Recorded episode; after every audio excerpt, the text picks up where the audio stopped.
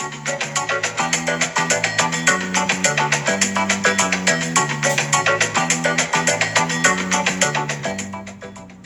いどうもおはようございます。毎朝10分聞くだけで走りに聞くラジオ森健でございます。AVG23.8km 毎 H の広報。そして沖縄一周自転車のツアーガイド、うん、沖縄一周ツアーの、えー、自転車のツアーガイドをやっております。はい。ということで、えー、本日は金曜日となりましたね、えー、もう今週も終わりです。今週はね天気がいい感じなので、ね、走りに行くには、え、とてもいい気候になってくるかなと思います。ただね台風の後結構暑くなってますのでまたまたまたまた熱中症には皆さん気をつけていただければと思います。それでは今日も走りに聞くラジオをやっていきましょう。ということで、えー、本日の話題ですが、えー、自転車のハンドルポジションについて、えー、今日は語っていきたいと思います皆さん自転車のハンドルポジション、えー、普段気にされてますでしょうか、え、これはですねちょっとまだ専門的な話そのハンドルの高さとか低さとかそこら辺ではなくて、え、基本的な話ハンドルの握る場所について今日は話していきたいと思っています。えー、ハンドルの握る場所なんですけれどもやっぱりあの初心者の時代え最初自転車に乗り始めた時ってどこを握るのが正解なのかなというのを悩まれた方はいるかと思います。まあずっと乗ってる方はもう大体こここういう場面ではここを握るのがいいんだろうなっていうのがだいぶ分かってくるかと思うんですけれどもまずはねその基本的などこを握ればいいのかというところについて話していきたいと思っています。でまず3つですね。この、えー、ハンドルの握る場所っていうのは3つ主に3つあります。ドロップハンドルの、えー、いいところっていうのはいろんな場所を握って疲れを分散することができること。ですのでまあ個人個人で、えー、いろんな握り方っていうのは後は後々出てくると思うんですけれども、まあ、基本的な3つの握る場所。まず1つ目ブランケットポジション。でもう1つ2つ目ウェイハンドルポジション。そして3つ目下ハンドルポジション。というこの3つがあります。ではこの3つについてどういう利点があるのか。そしてまあ、はたまた欠点もありますので、その欠点利点について語っていきたいと思っています。ではまず1つ目ブランケットポジション。これがですねまず基本の、握り方になります。ブランケットポジションこのブランケットっていうのはどこの場所を示すかというとドロップハンドルがついていて変速機ブレーキが、角のように両方にあのついてると思うんですけれどもその角のようについた部分ここがブランケットというふうに呼ばれます、えー、俗に STI レバーですね。この変速機この変速機の部分をしっかりとグッと握ったポジションというのがブランケットポジションになります。このブランケットポジションこのポジションでブランケットを握る際はどういうことに注意した方がいいのかというと2つの指人差し指と中指この2つの指で常にブレーキを握れる状態にしておくということがまず必要になってきます。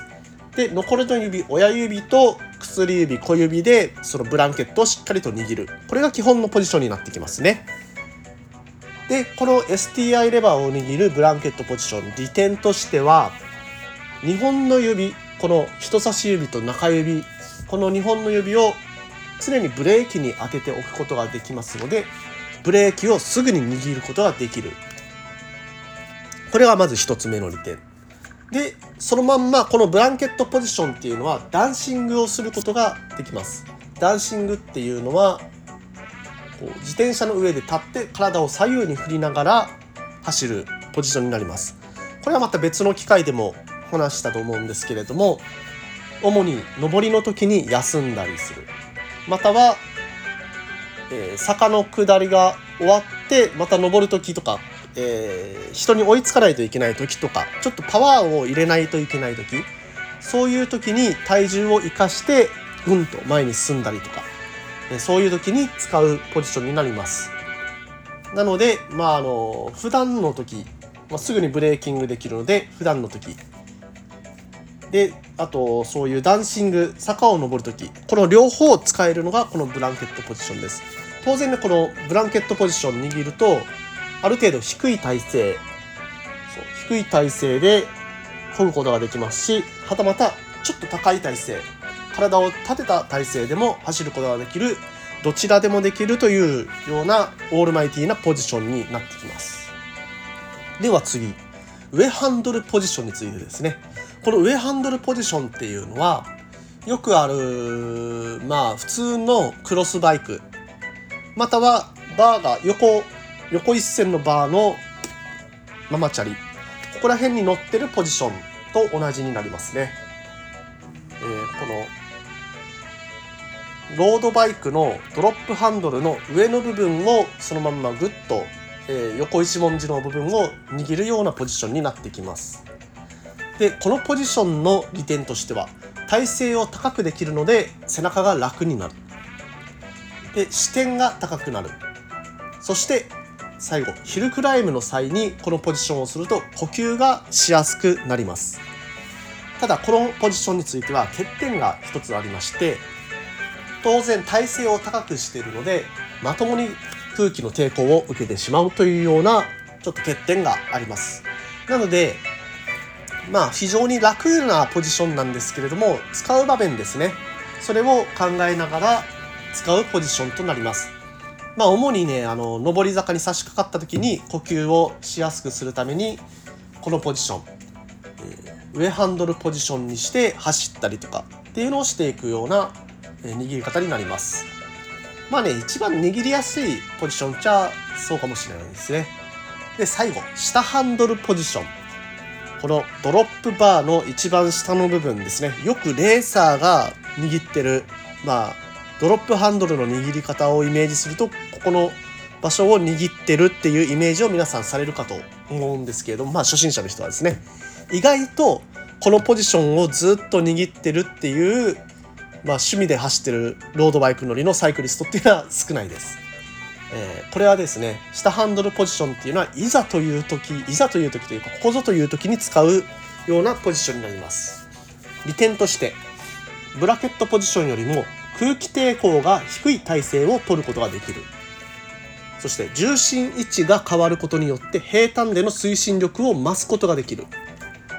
最後にしっかり握れるので力を入れやすいというこの利点があります、えー、下ハンドルというぐらいですからブランケットポジションよりも下の部分をつかみます。なので自然と体が前より、えー、下の方になってきますので空気の抵抗を受けづらい空気の抵抗がないような体勢にすることができます。で重心位置を変えることによってより速く走ることができます。ただねちょっとね疲れるんですよ。はい。ここは欠点です、えー、欠点。とっさのブレーキが遅れる。で慣れるまでこの体勢をキープすることがきつい。で3つ。前傾姿勢が怖い、はい、この3つの欠点があります、まあ、前傾姿勢が怖いっていうのはまあ慣れの話。逆にねこの、え、下ハンドルポジションでブレーキを、え、同じように人差し指と中指で握ることもできるんですけれどもこのポジションでブレーキを握ると制動力はブランケットポジションで握るよりも高いです。えー、より握りやすい状態になってるはずですので、えー、逆に制動力が高いというところは、えー、まあ、利点としてもありますね。で、まあ、欠点の2つ、えとっさのブレーキが遅れるっていうのはずっとこのブレーキに触れたま触れた状態で走ってるわけではないのでとっさにやっぱり指をこう出すっていうその分で遅れてしまう。で、え慣れるまで体勢がきつい。